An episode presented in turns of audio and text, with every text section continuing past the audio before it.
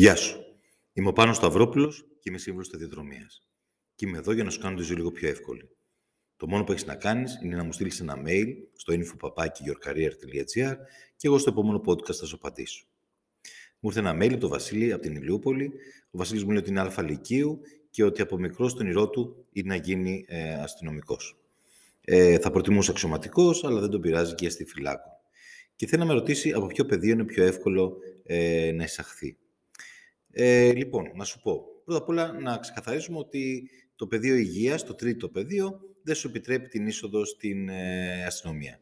Σου επιτρέπει την είσοδο στην προσβεστική, στο λιμενικό, αν σε ενδιαφέρει, αλλά όχι στην αστυνομία. Άρα, μοιραία, οι επιλογές σου είναι ή στο πρώτο, ανθρωπιστικών σπουδών, με αρχαία ιστορία, λατινικά και έκθεση, ή στο δεύτερο, θετικών σπουδών, με μαθηματικά, φυσική, χημία και έκθεση, ή στο τέταρτο, στα οικονομικά και πληροφορική, με μαθηματικά, οικονομία, πληροφορική και έκθεση.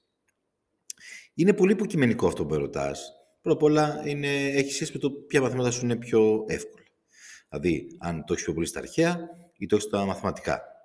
Από εκεί και έπειτα, αν το έχεις στα αρχαία, φαντάζομαι θα πας από το πρώτο πεδίο. Ε, αν το έχεις τώρα στα μαθηματικά, ε, και υπάρχει και στο δεύτερο και στο τέταρτο παιδί υπάρχουν και μαθηματικά, άρα εκεί πάλι μπορεί να έχεις έτσι ένα δίλημα. Πρέπει να σκεφτείς ποια θα είναι η δεύτερη σου επιλογή. Αντί τρίτη. Πρώτη είναι αξιωματικών, δεύτερον αστιφυλάκων, η τρίτη. Γιατί αν χτυπά ξύλο κάτι δεν πάει καλά, πρέπει να σκεφτείς τι θέλεις να κάνεις μετά. Τι θα δηλώσει τον μηχανογραφικό σου. Θα δηλώσεις κάτι από πολυτεχνία που έχει στο δεύτερο πεδίο ή κάποιες στρατιωτικές σχολές; Θα δηλώσεις ε, στο τέταρτο από οικονομικά ή πληροφορική ή τις στρατιωτικές που έχουμε εκεί πέρα; Πρέπει να το, να το σκεφτείς αυτό. Με βάση αυτό να πας γνώμονα, ε, να μην ε, ξεχνάς ότι από φέτος οι συντελεστές μπαίνουν στα τμήματα και η αστυνομία ήδη τους έχει ορίσει τους συντελεστές.